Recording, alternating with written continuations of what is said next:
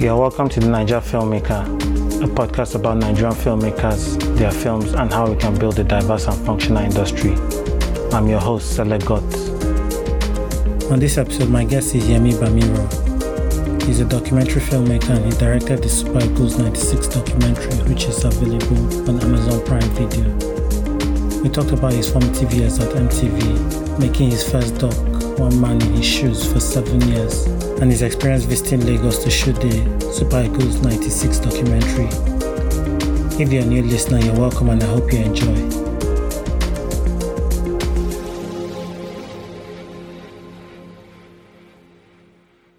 Hi Yemi, you're welcome to the Naija Filmmaker. Hey man, how you doing? Thanks for having me. All right, can you introduce yourself? Yeah, my name is Yemi Bamiro. Um, I'm the director of Super Eagles 96. Okay. So, um, I mean, before we get to the documentary, can we talk mm. about like your, you know, formative years as a filmmaker? Yeah, of course. Like, how did you um, start? Okay, so I started uh, I started at MTV in London. Okay. So in around 2004, 2005. So that was my first like job in TV. And I didn't go to film school. I didn't study film as a degree or anything like that. But um, when I went to MTV, I started there as an intern. So I was there for five years, and my first position, my first role was an intern, and it was a really great place to learn um, what you wanted to do because it was a bit like film school yeah. in the sense that they expected you to do everything. So they expected you to edit, to learn how to edit, to learn how to film, to learn how to write, whether that be scripts or interview questions. So over the five years that I was there, you got to do all of those things.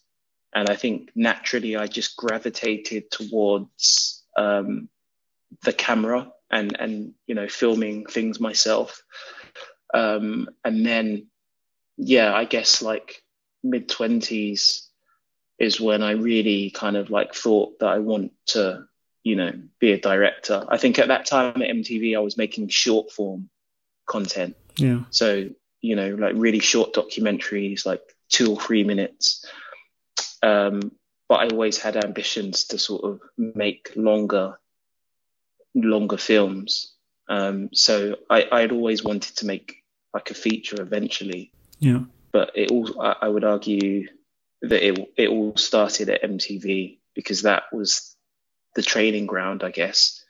Um, I, you know, when people go to film school, they study all of these different disciplines within film. Yeah. And I feel that, yeah, MTV was basically that for me and lots of other people, you know, that were there feel the same way, you know, that, that, you know, people that I kind of like started off with there are now directors or producers or writers. There's lots of writers, camera operators, DOPs. So yeah, it was, an, it was a really, amazing place to sort of like learn and and and sort of understand you know i guess the discipline of like making stuff yeah you know you, some film schools are like one year courses or maybe two year courses but for you you had five years at mtv and what mm. was hmm. the progression for you like you know before you left like how how did the responsibilities change over the years Okay, yeah, that's a good question. So I started as an intern. So when you're an in, when I was an intern, I was kind of transcribing. So you know they would go and they would go out and do shoots, and then they bring the footage back, and then they'd want to take that footage into the edit. So I was basically just transcribing everything that had been shot, writing it down. So I did a lot of that, um, and then just going out on shoots and assisting. So, you, you, know, assisting sort of like camera operators or directors. And, you know, that, that experience is just so valuable. So that's what I was doing sort of as an intern. And then after I finished my internship, I was lucky enough to uh, become a researcher. So when you're a researcher, you're basically you know, I guess you're kind of like supporting the production in any, any way they need support in in a junior capacity. Yeah. So I was like writing questions. I was like basically doing lots of the stuff that I was doing as an intern, but it was kind of formalized in the sense that I had a proper job now.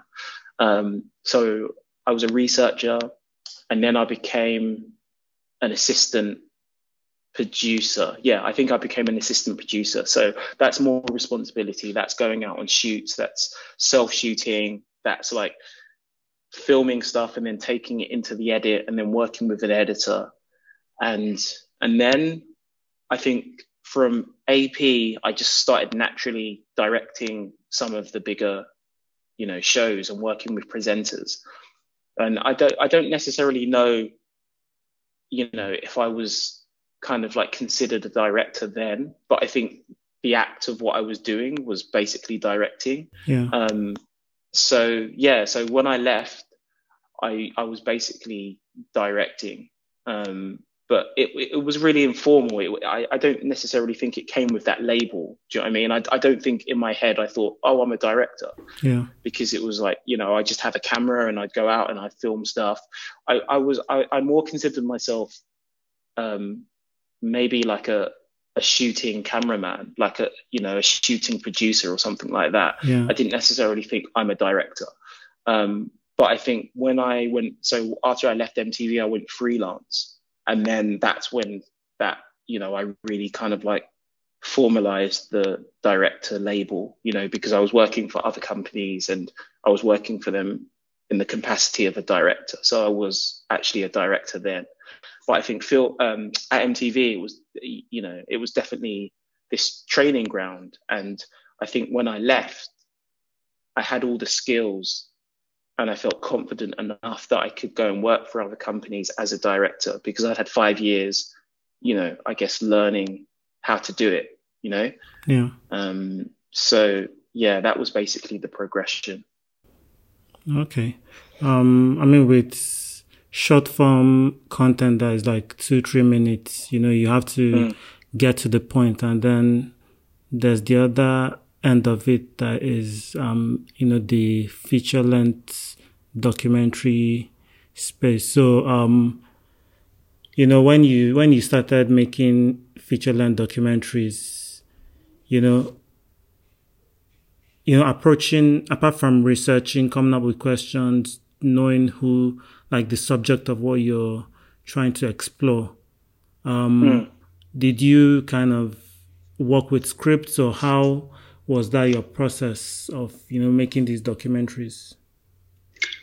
Okay, so you're talking about feature length. So yeah. I my, my first feature length documentary was a film called uh, One Man in His Shoes, and One Man in His Shoes was basically about Air Jordan sneakers, trainers. So yeah. it's about the phenomenon of Air Jordan and sneakers. That film took me seven years to make um, because it was self-funded. We self-funded it, me and the producers, and we made it over such a long period of time because we never had all of the money at one time to make the film. Mm. We would have to sort of like make some of the film and then stop, get some more money, and then make it.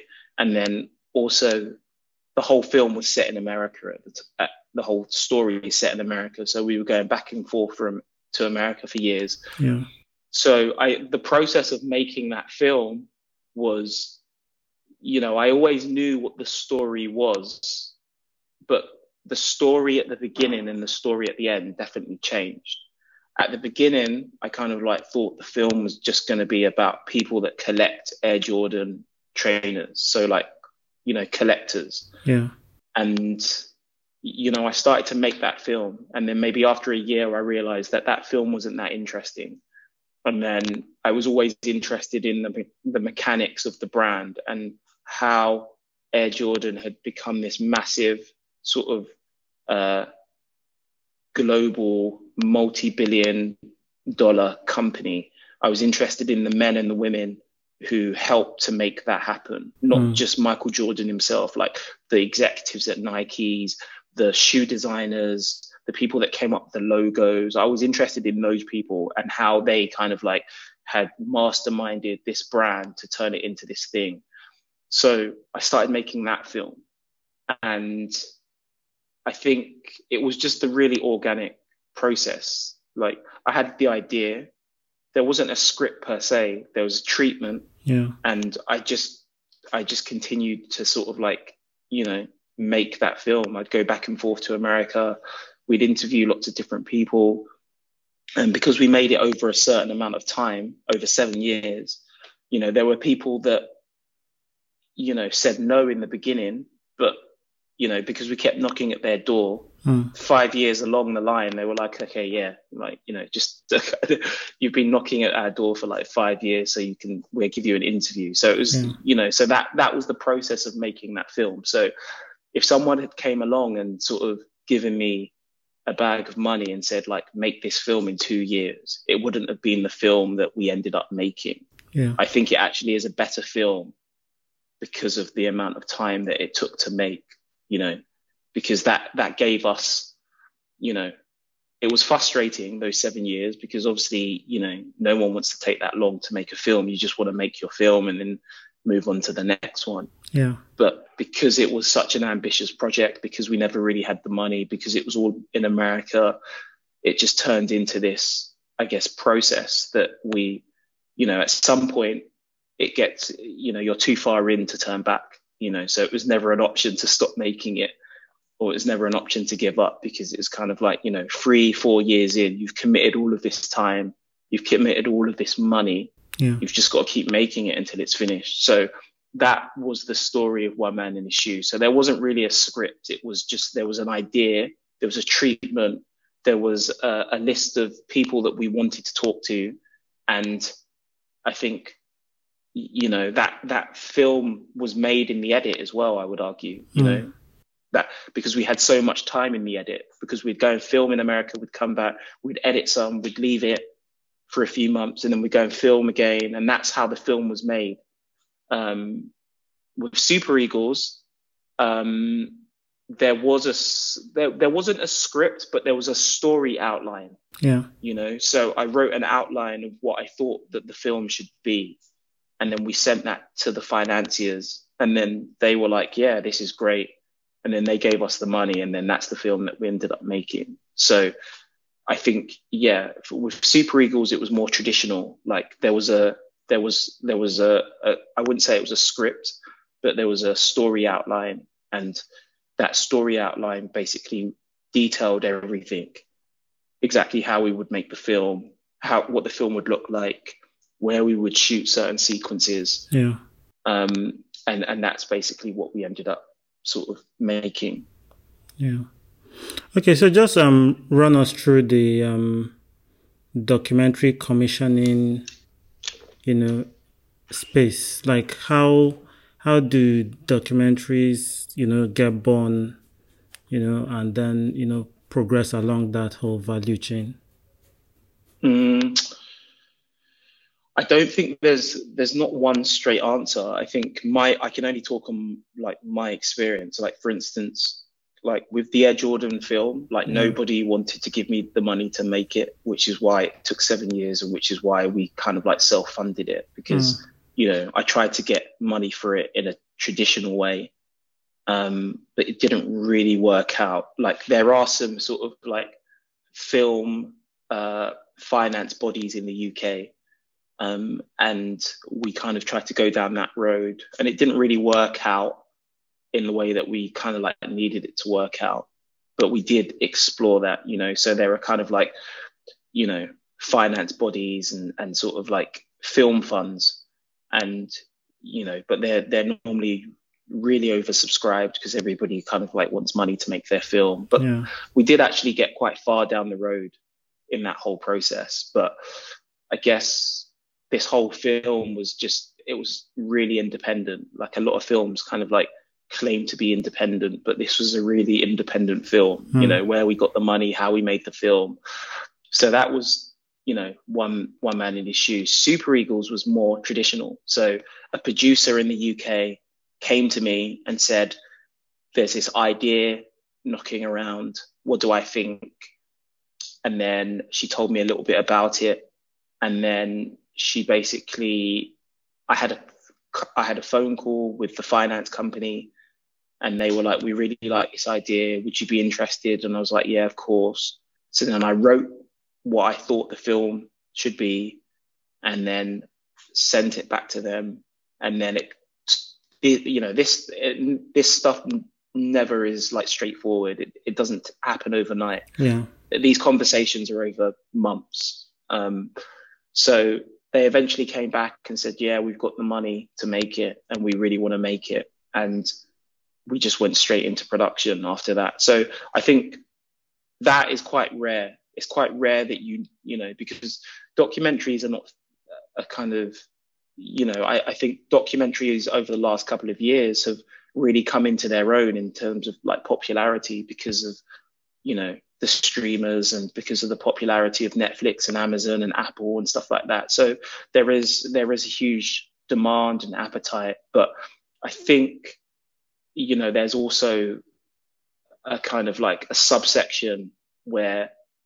you know people are trying to make smaller films about smaller subjects and they don't know are going to be as popular or they don't know that are going to f- necessarily fit on a Netflix or an Amazon or, or, or an Apple or anything like that. So normally when that happens, the money comes from lots of different places, you know. Yeah. So you make a doc, you want to make a documentary, and the money comes from lots of different places. But with Super Eagles, the money all came from one place, and also the company that financed it, you know, they make they make feature films. They're like a studio, so their non-scripted division is really small. Yeah. Um, so yeah, I, I think it was it was kind of like a perfect scenario how it happened. You know, it, it, that's not the norm. It doesn't normally happen like that. But I think we just kind of were fortunate that you know they they believed in the story and they were willing to sort of like back it financially, and and that's how it happened. So to sort of like finish answering your question, um, once we made the film, we had to tr- we had to sell it. Do you mm. know what I hmm. mean? So like the, the company gave us all the money to make it, but it wasn't a commission. So it's not like Netflix said, "We really love this film and we're going to give you the money to make it." It's like MRC are the name of the they're the they're the finance company slash studio, mm. and they were like, "We love this story, so here's the money to make it, and we're we're sell it when the film is made." So once we'd made the film, there's a whole other process of like trying to sell it uh, to different territories, different companies, broadcasters, streamers. So um, yeah, that's pretty much how that film was kind of like made. Like thankfully, Amazon basically bought the film after we made it. So that's that's where it that's basically where it lives now on Amazon Prime. Okay.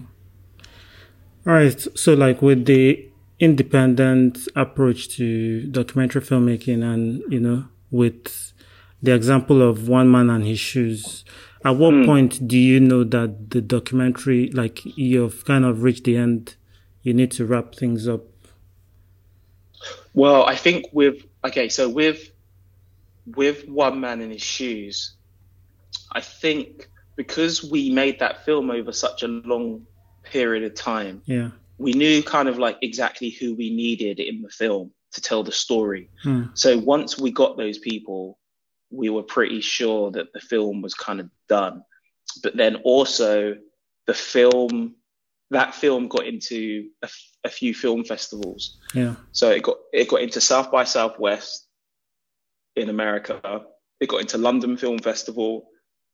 It, yeah, it played at a film, a few, a film, a few film festivals, right? So I think South by was the first film festival that it got in. So there was obviously a deadline that you have to submit your film. Yeah. So at that point, you can't work on your film anymore because otherwise we're going to miss the deadline. So mm. that kind of we were informed and we were kind of like our hand was kind of like you know pushed by the fact that we've got this we've got this deadline for this film festival and we have to finish the film. So um, but I think in our case, the film was finished before it was before like South by Southwest came along. Do you know what I mean? It was the the story of the film, but then there's all the final post, there's the mix, there's the grade, there's the sort of like you know, all of the all of the final post wasn't done, obviously, but the the actual kind of like, you know, the offline of the film and and and you know, we weren't filming anymore, like ahead of South by coming along and saying that they wanted the film. So we all knew that the film was finished, um, and that was that was kind of like informed by the fact that we we'd got everybody that we needed yeah to tell the story. So yeah. Okay. So at the at the heart of you know storytelling for you, what kind of stories do you enjoy um, telling? Um, I love stories that kind of. Um, I love stories that are kind of that I can connect to in the sense that if I'm a fan of the story, then that is going to be my entry point into the story. Yeah. So with One Man in His Shoes, I was always interested in trainer culture, sneaker culture. I was always, you know, I was a Chicago Bulls fan when I was like 13 or 14 years old. Like yeah. it was stuff that I would read about and watch anyway. So you have a really natural entry point into the subject.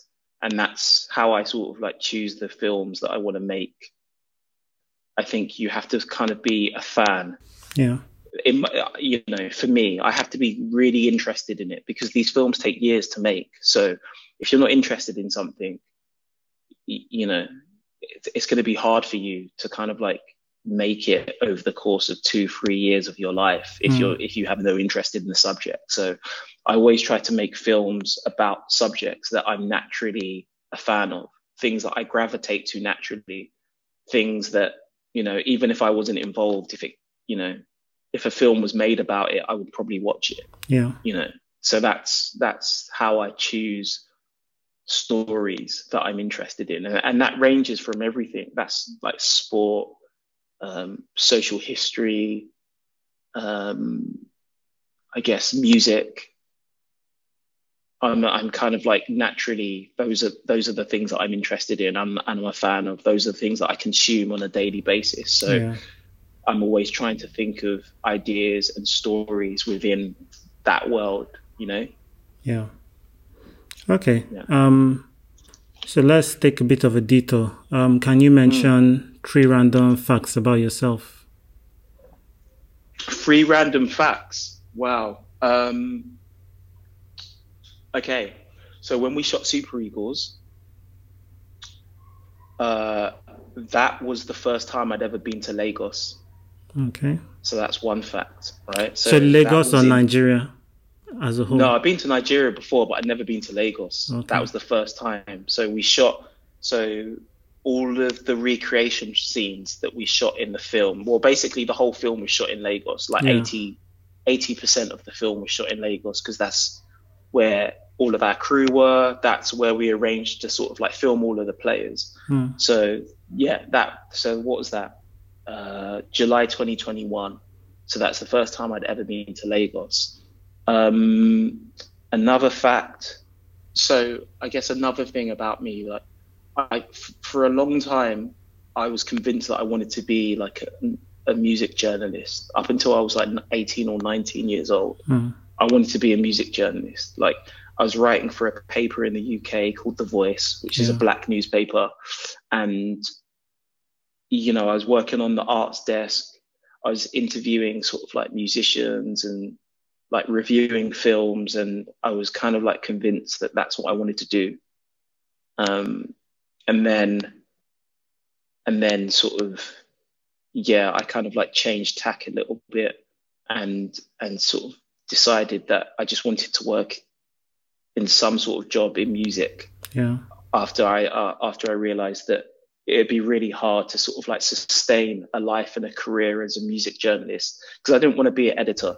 Hmm. i thought being an and like a being an editor of a music publication might be a pretty dry job so for me personally, not for anybody that is an editor of a music publication, but just for me, I just wanted to write. So yeah, when I realized that I didn't really want to do that, I thought, what else could I do? And that's when I sort of like, you know, started thinking about MTV. basically. Yeah. So that's another fact. The third, a third fact about me. So one man in his shoes took seven years to make, right? Yeah. But there's a character in the film that took two years to get involved. Okay. Um, so I had to convince him to basically do an interview with me.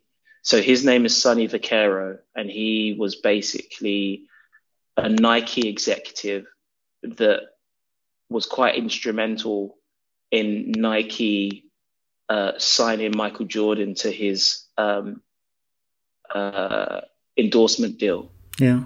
In, in in sort of like 1984, and I had a chat with him initially. I was introduced to him, and I had a chat with him in like 2016, and he's like, "Yeah, yeah, like come to America, come to Palm Springs, and sort of like film with me." Yeah. And I was like, "Yes, that's amazing."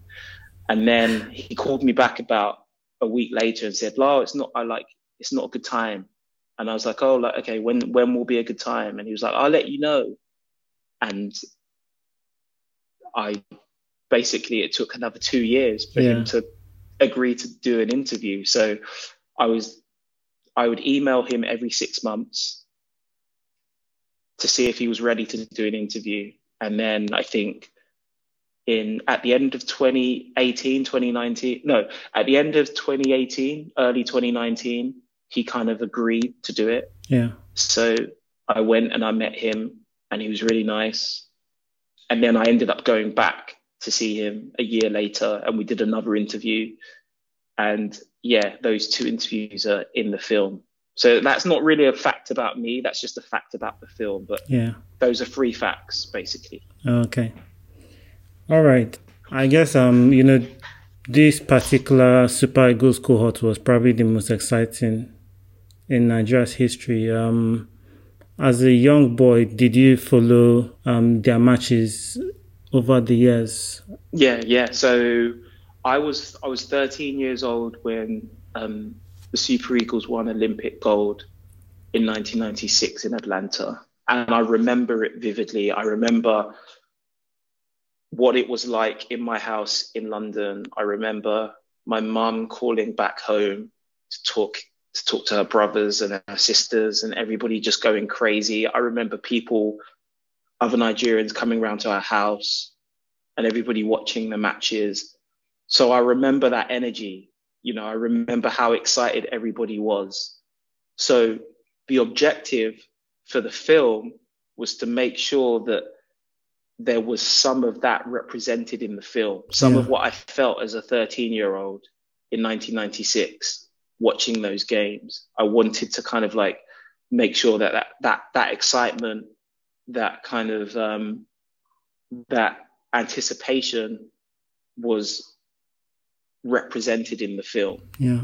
You know, because that that was a feeling that everybody felt like, you know, since making the film, I've spoken to so many people that, you know, are, are really nostalgic about that time. Yeah. And and when those games were on, where they were, you know, what their families were doing, how they were watching the matches. So I just wanted to make sure that we captured some of that and that was communicated and represented in the film.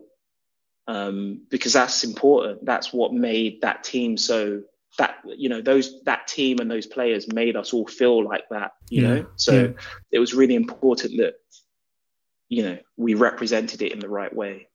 Okay. So apart from lagos where else in nigeria have you been to? Just the abuja. Okay.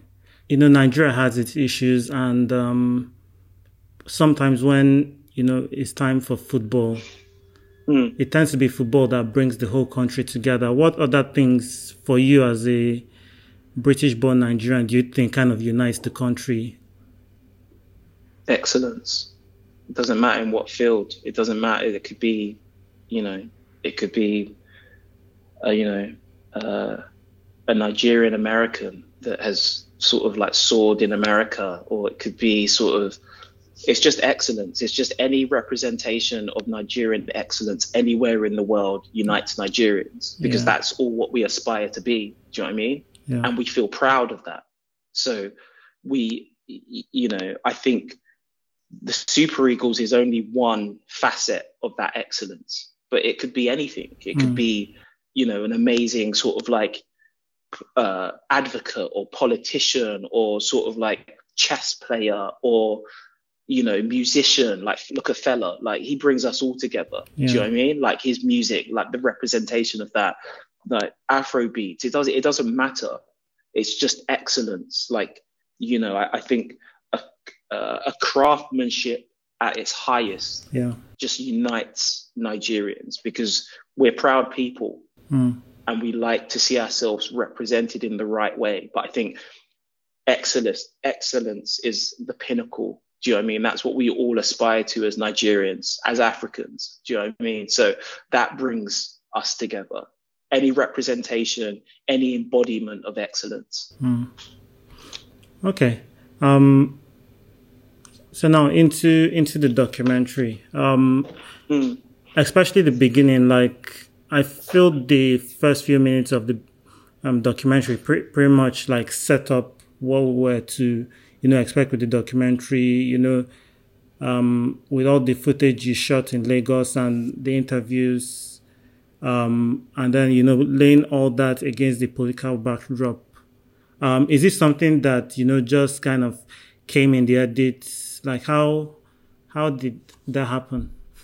No, no, it, it didn't come in the edit. We knew, we knew that we wanted to tell the story.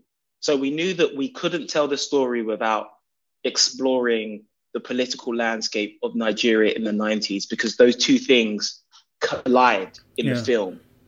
You know, so we knew that we were gonna always tell the political side and we were never gonna shy ab- away from that hmm. because we knew that we could make the football story work because the sto- the football story is amazing. Like you you know, it's this um, once in a generation sort of like group of players that go to America and win Olympic gold. Yeah. It doesn't matter who you are, you can tell that story. That that story is going to be good. Hmm. You know what I mean? But that story needed context, and and and we needed to make sure that that story you know, told the full, um, you know, it, it was it was full and it was plotted out. So I, I just knew that we couldn't tell this football story without the political landscape. So yeah, it was always planned that we would kind of like explore it in the way that we did. It was, I think, the the challenge in the edit was just to make sure that those two things, the politics and the football, were quite seamless in the way that they um, interconnected with one another. You know, so you didn't want it to feel like two different films, like yeah. the football here and the politics. Mm. We didn't want them to be separate. We need, we wanted them to be together, and we wanted to interweave the social political story into the um, into the football story. Yeah. Um, so that that I, it wasn't a challenge, but we it just took some work, you know, to get it right, to make sure that it, you, you know, it really worked. So, um, you know, sometimes when making a documentary, you have one subject to focus on, and other times um, something that involves a lot of parts. Like, um, mm. I think with with um, one man and his shoes, mm. that that could you could you could say that the main character is you know the Air Jordans, and then you build the world around that. And even with this one, you could say the main idea is, you know, um, the Super Eagles team of that won the 96 and then every other thing comes out of that. Is it always good to have these central ideas that kind of f- focuses every other, um, you know, interview and everything to kind of keep the documentary strong? Because if, if you're dealing with a big subject and you're just jumping from different characters, you know, it can, you know the idea can be lost um, yeah. Yeah. No completely. It's a really good question. Yeah i think that you should have a central sort of like focus. Um, you, you know you should almost have like a thesis like this is this is basically the story. Yeah. And this is how we're going to tell the story. And I think that because it, it helps focus what the film is. Mm. You know, obviously you should be open to sort of you should be open to change, particularly in the edit room. You know, sometimes you, you try things that work on paper and they worked when you went out to film them, but you get into the edit and then they don't work. So Yeah. you've got to kind of react to that a little bit. But I think, yeah, you should definitely have a focus and a, and I guess a thesis of like what this film is, how it's how we're going to tell it, who it's going to involve. Yeah. Like, is there is there sort of like is there a is there a is a time scale in terms of like when this story takes place Yeah. because that's always helpful if you can sort of like you know when are we telling this story from like from a dates perspective when does this story start and when does this story end do you know what i mean Yeah. that's really important with super eagles it was quite straightforward because i guess we did touch on sort of like the 80s but i guess the the key kind of like narrative from a dates perspective was like 93 to 96 Yeah. do you know what I mean? And and looking at everything that happened within those three years, um, and and that you know we always knew that we knew that we would have to touch on sort of like 1980 and and sort of like 94, and you know like do a little bit of exposition, Yeah. build the world, like ex, you know really communicate what this team represented, not just in the 90s but prior to the 90s. Um, but yeah, I think at the heart of everything was just the thesis. There was like, you know, this is the story, this is how we're going to tell it. And if there's anything outside of, you know, these dates or this thesis, then we're not necessarily going to explore it in the way that we kind of are going to explore our key kind of like narrative, our, our key thesis, you know? Yeah. So that's that's how we approached it. When we got into the edit, it was pretty much the same. Yeah. You know, we didn't really deviate too far away from what we'd kind of like set out from in the beginning. So yeah, I think you're right. I think it helps to kind of like have just kind of like a train of thought, like quite clear in terms of like what you're exploring. Yeah. because I, I think that just helps that just helps with cohesion you know when it comes to the film. Like it's coherent. We know exactly what we're looking at. We know exactly what we're exploring. We know the dates that we're looking at. Yeah. and we know the characters. So you're not necessarily going to go too far away from you know that key narrative you Yeah. know because if it doesn't add to the story and it doesn't if it doesn't drive the narrative then you know it's not that useful to you so yeah Okay. Um, you know, from your days as a researcher at MTV and, you know, through all the documentaries you've made, um, what are some tools that you use? Is it, do you just like do web searches, you know, to kind of come up with ideas and different things to support your documentary? What other things you do? Uh, I, I read loads. I read so much.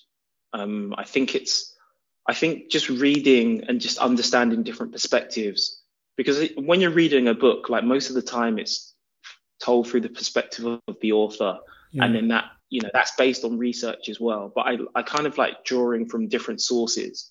So i try to read lots.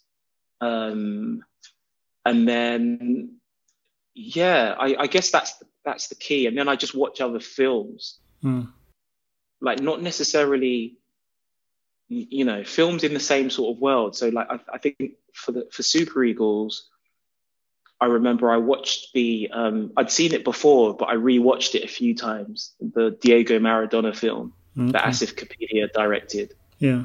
um, because I, I love that film for the way that they cut the football sequences, you know, because Mm. they were they were cut in such a compelling way. You know, it just felt like I guess the equivalent of an action scene Mm. in the, in you know the way that they'd edited those football sequences. So I watched that film a few times because I kind of like wanted us to make sure that we could achieve something similar with the football sequences, like the games that, that were really dramatic. You know, I, I just felt there was a tension and an energy to the way that those scenes were cut in Maradona that I kind of wanted us to have in Super Eagles. Yeah. Um, and then what else did I watch?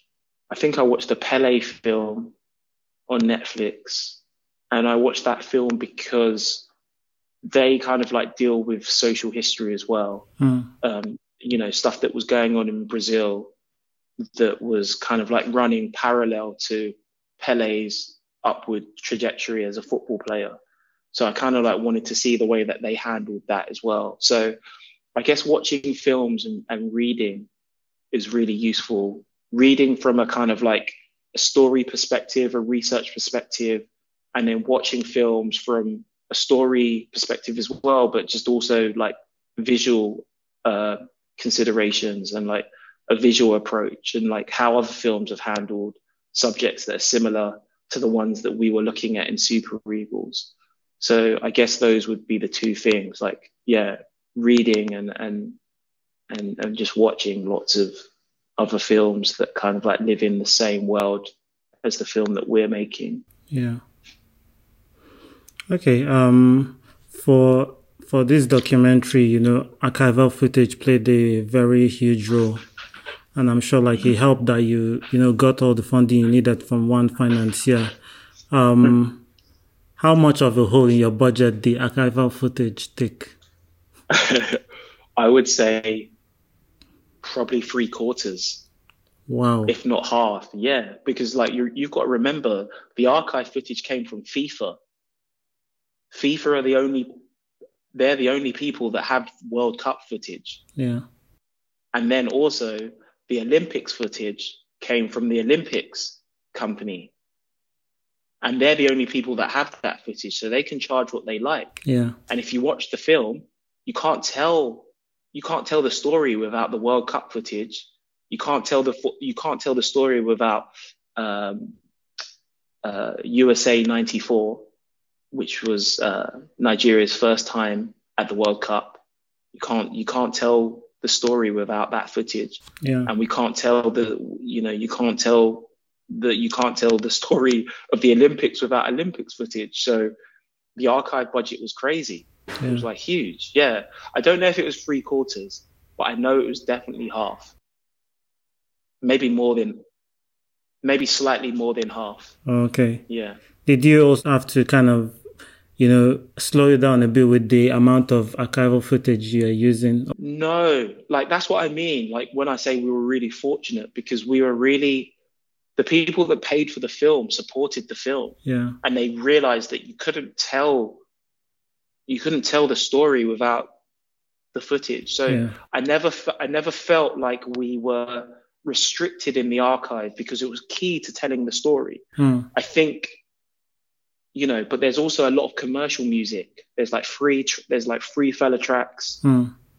Um, there's like there's there's loads of other kind of like uh, West African um, music in the film. So I feel that we had to we had to be quite strict with who we were going to use and how we were going to use that because we didn't have an unlimited budget. you Yeah. know, for, for, for, for music. But I feel for archive, I think it was clear and we were all on the same page that it was really important to have all of that footage Yeah. in order to tell the story. So I don't remember there being too much back and forth on what we could and what we couldn't use. Yeah. Uh, but I know that there were conversations about, well, you know, if we're going to spend all of this money on sort of like archive footage, we can't spend loads of money on mon- on, on music. Hmm. Um, so thankfully, we had a really amazing like music supervisor, Klee, um, and yeah, I think the archive team also did an amazing job as well. Um, but yeah, I think I think people always underestimate how much archive footage costs. Yeah. Like there's a there's a reason why you don't see lots of documentaries um, about the Olympics because the Olympics footage is really expensive. Yeah. Um, so yeah. Okay. So um, let's talk about the shoot in Lagos. Um, this was your Mm. first time in Lagos. How was that experience? Amazing. I love Lagos so much, man. Like we had an amazing fixer. Um, yeah, he was he was an amazing guy. and he just we had the best local crew. Um, we were looked after. Um, all of the people, all of the, all of the people that participated in the um, reconstruction scenes were locals.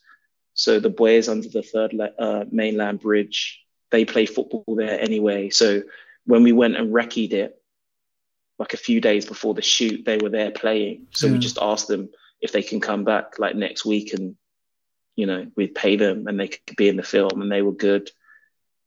Uh, when we went to Makoko, um, all of those people local, obviously, um, I just loved it. Lagos is just, uh, it's like an assault on your senses. Mm. Everywhere you look, something's happening. yeah. it's crazy, man. I loved it so much. I kind of I want to go back. Yeah. It was just a joy to be there. Like all of the crew were so good. Everybody was just on board with the story. Like the weather, we were blessed. The things that we had to shoot outside, it was dry. When we shoot, when we shot inside, it rained. Mm. And you know, the weather never interrupted any of the things that we were shooting. Yeah. Um, yeah, I loved it. It's it's it's a beautiful, chaotic, crazy city. Yeah. but I love it. I'm proud. I'm proud to sort of be from there. You know. Um, yeah. Mm. Okay. Um, okay. So at this point, another detour. Um, let's yeah. say you were stuck on an island and you had only one movie or TV series to watch, which one would it be? Um, I think if it was one TV series, it'd be The Wire. Okay. What do you love about The Wire? It's just the storytelling, man. It's it's just some of the best storytelling in TV ever. The characters, it's just yeah, in my opinion, the best TV series ever made. Yeah. Um, so yeah, if so, Desert Island one TV series, it definitely be The Wire. Uh, did you say one movie? I mean, you can choose a movie too. Uh, so I think a movie, probably Hoop Dreams. Okay. So Hoop Dreams documentary by a filmmaker called Steve James, um, sort of about these two college kids that are trying to make it to the NBA in Chicago. Mm. Just incredible film. Took like 10 years to make. Um, just an amazing storytelling. It's just kind of like the, it's like the standard for kind of, you know, verite, observe, observational sort of like filmmaking. Mm. You know, it's an incredible film. So yeah, The Wire and Hoop Dreams, I reckon. Okay. And um, are there particularly any, you know, documentary filmmakers that inspire you, that inspire your work? Yeah. Yeah, yeah. Like, so Steve James, who I just mentioned, he's from Chicago. He's made a lot of seminal, just just incredible seminal work like Hoop Dreams, Interrupters, uh, Head Games. Just like a, he's just a really amazing filmmaker. Hmm. Um, there's another filmmaker called Alex Gibney, who I really rate. He's he's prolific. He never stops making films. Hmm. He's always making films. He makes them at such a rapid sort of frequency. I don't really know how he does it. Yeah. Um, I like Kahlil Joseph as well. Kahlil Joseph's more like experimental, yeah, like vis- visually experimental, but he's just incredible. Like the way that he shoots. Um, I think Black Skin is just incredible. Uh, who else? Like obviously Spike as well. Spike Lee. Mm. I think people don't talk about Spike Lee's documentary work enough. I think that it's because he's such an amazing like narrative like filmmaker, but yeah. his documentary work is just incredible. Like I remember the first time I saw like when the levees broke about New Orleans and Hurricane Katrina. Mm. I was just completely blown away um, by that. And some of his other doc work is just, yeah. Um, so definitely Spike. Um, Ava DuVernay, I think her her documentary work, obviously 13th. 13th is just incredible. Everyone mm. knows that. Um, just an amazing storytelling. So yeah, I, I'd say, yeah, those filmmakers definitely inspire me. Oh, okay. The presence of streamers had has kind of made has kind of reduced the um, barriers to films being seen globally. Um, have you mm. been following Nigerian movies that have been released on streamers? Um, honestly, no, not that. I no, not not that much. I think that having sort of you know, I think when we sold or when we were talking about selling Super Eagles, I think, you know, I know that there's a big focus in Africa on local sort of programming yeah. in that respective sort of uh, country. So when we were having con- uh, conversations about where the film would go, obviously like Nigeria isn't like a no brainer, but I think through those conversations, I kind of became aware of you know, obviously I know how big, you know, film and TV is in, in Nigeria, but mm.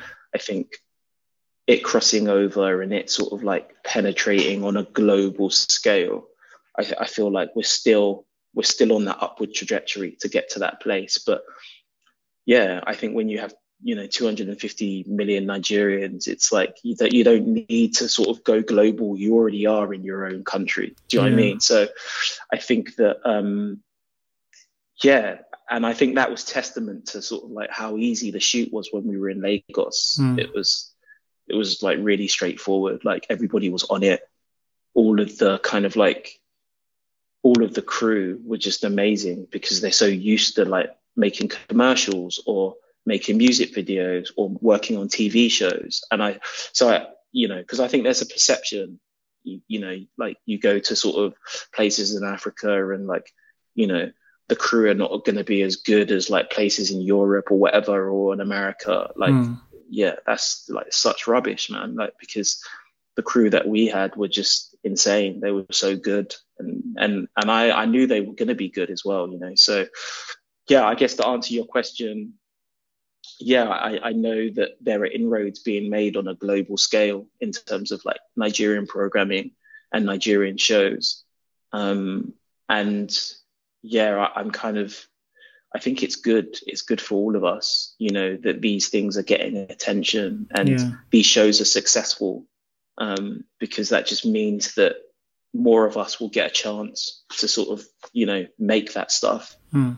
or, or sort of have conversations about, you, you know, making similar content, you know, because I think we already have a body of work. We, we're already really good at what we do. So. Yeah. Okay. So, um, are you currently working on anything? Yeah, I'm working on a series for Disney Plus. Um, it's about music. It's a, it's a four part music series. Um, I, am only directing one episode. It's about Camden. Mm. So, Camden obviously is a small sort of like borough, I guess, here in North, in London. Yeah. But it's over the years, it's been renowned for um, its music lots of different music has come out of this small little place in North London. Um, it has amazing music venues that over the years incredible artists have played in. Yeah. So the series is about the musical legacy and the heritage of Camden. Um, and yeah, I've been on this job since November. It's really fun. I used to work in Camden. So when I said that I used to work at MTV, mm. MTV was in Camden. Um, so I kind of have a connection to Camden. Um, yeah, and I don't I don't think it's going to be out this year. I think it's going to be out early next year. Mm. Um, but yeah, it's a really it's been a really fun series to work on so far. Okay. Yeah. And um, you know, where can people go to keep up with um, news about your latest releases? That's funny. My latest releases. Um, I put everything on my website. So Yeah. it's just yemibamiro.com. So I put everything there. I kind of, yeah, I've, I've become quite good at keeping it updated. Um, so yeah, I post all of my work, um, on there or just on my Instagram, which is just my name, Yemi Bamiro at Yemi. So yeah, Okay. All right. Thanks, Yemi, for coming on the Naija Filmmaker. Thank you for having me. Really enjoyed my time. Same here. We have come to the end of this episode. Remember to rate and review the podcast. You can also follow me on Instagram, Twitter, and Facebook at Selega Film and the podcast at the Naija Film Pod to share your feedback. You can now support the podcast by visiting the website to donate. See you on the next episode. Have a good one.